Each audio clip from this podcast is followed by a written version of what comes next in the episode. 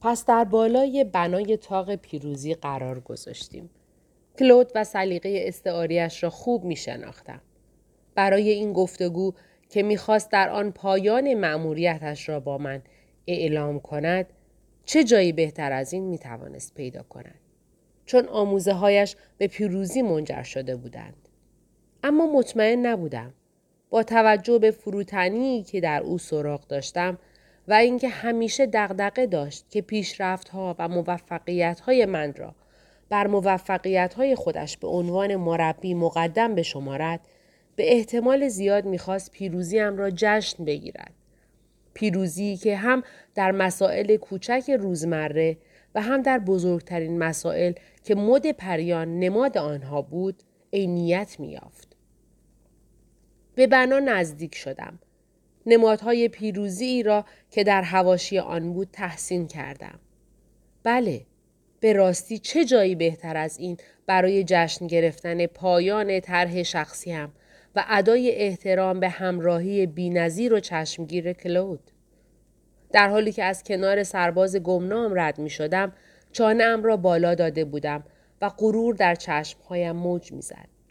و احساس می کردم همان شعله آتش در درون من نیز شعله ور است. به بالای بنا رسیدم.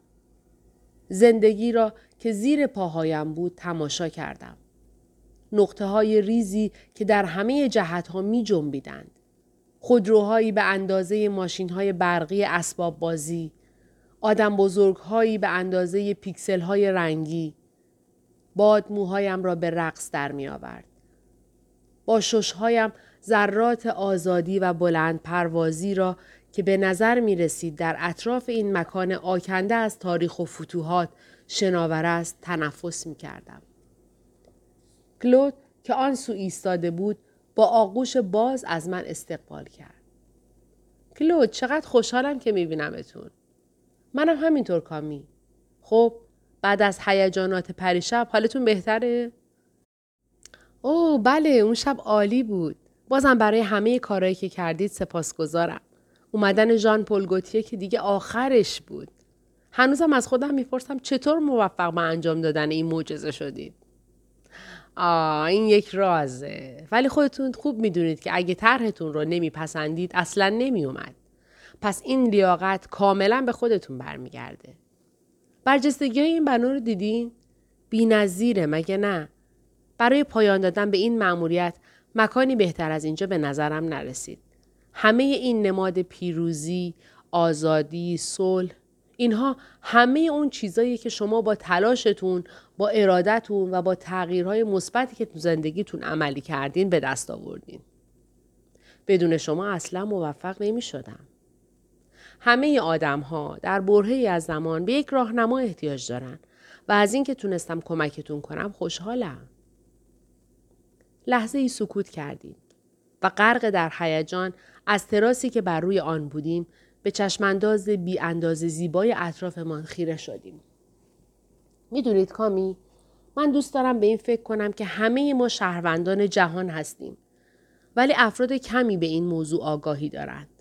هر کسی می‌تونه سفیر صلح باشه.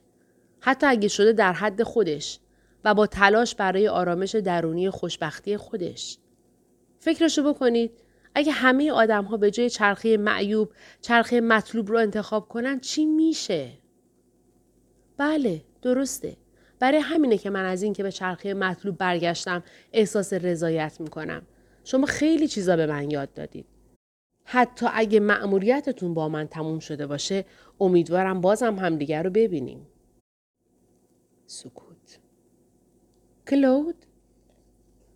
ناگهان رنگ چهرهش تیره شد. شاید اگه براتون چند مسئله رو افشا کنم دیگه دلتون نخواد منو ببینید. از چی حرف می‌زنین؟ چه افشایی؟ چیزایی رو باید بهتون بگم که ممکنه ناراحتتون کنه. شما دارین منو میترسونین. خب راستش نگاهم را به لبهایش دوخته بودم. من اصلا روزمره شناس نیستم. بدون آنکه متوجه حرفش بشوم نگاهش کردم. راستش من معمارم. خونه هم که دیدین خودم طراحیش رو کردم. رویام بود. رویام این بود که یک روز معماری بزرگ بشم. باید پونزده سال پیش منو می‌دیدید. آدمی بدبخت و فلک زده. افسرده، چاق، بدون برنامه و آینده. اون زمان تو آمریکا زندگی می کردم. در سالهای پرفروغ آرمانهام به عنوان خدمتکار در یک پیتزا فروشی کار می کردم. همونجا بود که 20 کیلویی چاق شدم. فرار به سمت خوردن برای فراموش کردن زخمی که هنوز تازه بود. و همه اینها به خاطر ماجرای عاشقانه که پایان بدی داشت. کلود جمله هایش را بریده بریده ادا می کرد و من در چهره اش می خواندم که این ماجرا باید تا چه اندازه برایش دردناک باشد. در حالی که خطوط چهرهش از یادآوری این خاطره دردناک در هم می رفت، ادامه داد. بعد از جدایی وحشتناک و عذابآور از زنی که تصور می کردم زن زندگیمه فرانسه رو ترک کردم. اون زن با بهترین دوستم رفت. خیانتی که کاملا زمینم زد و کمرم و شکست. سال سوم معماری بودیم و نقشه میکشیدیم که پس از تموم شدن درسمون با هم ازدواج کنیم. نمی‌تونستم در جایی که اون بود بمونم. احساس کردم که نیاز دارم به جای دورتر برم.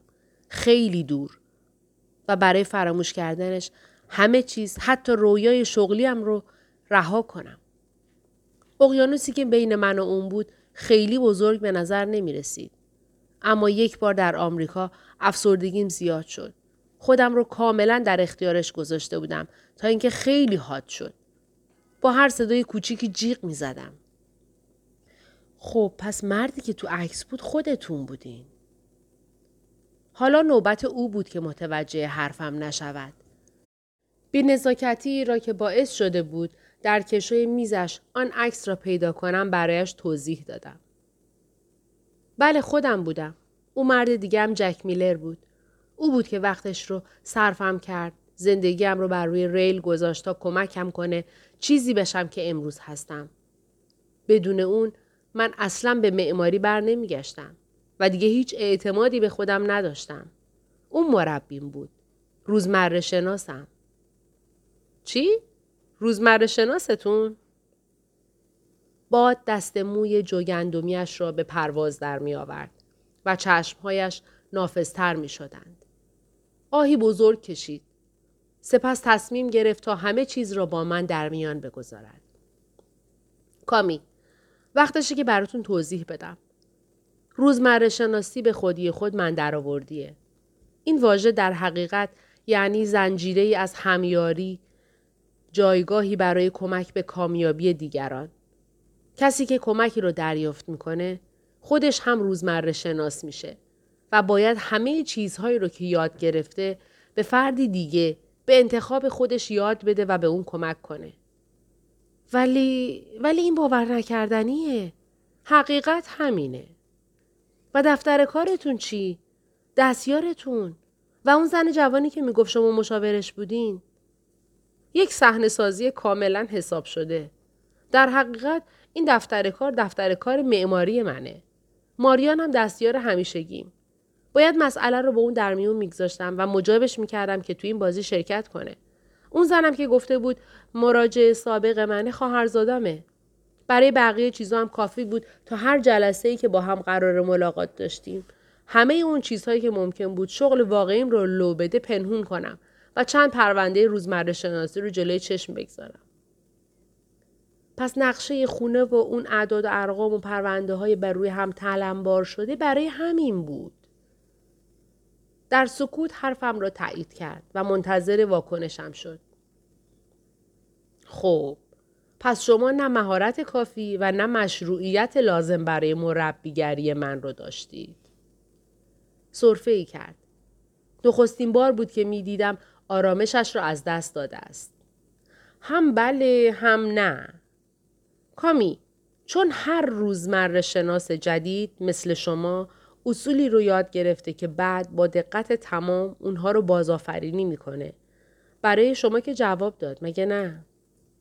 احساس کردم انتظار نوعی بخشش رو از من دارد. ولی هنوز آمادگیش را نداشتم. اول باید همه چیز را حزم می کردم.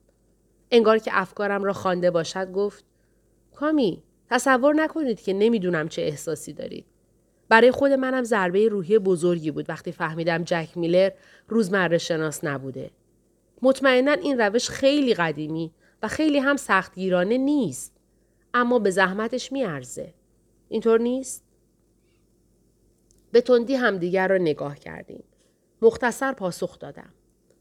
بله به زحمتش میارزه. نفس راحتی کشید.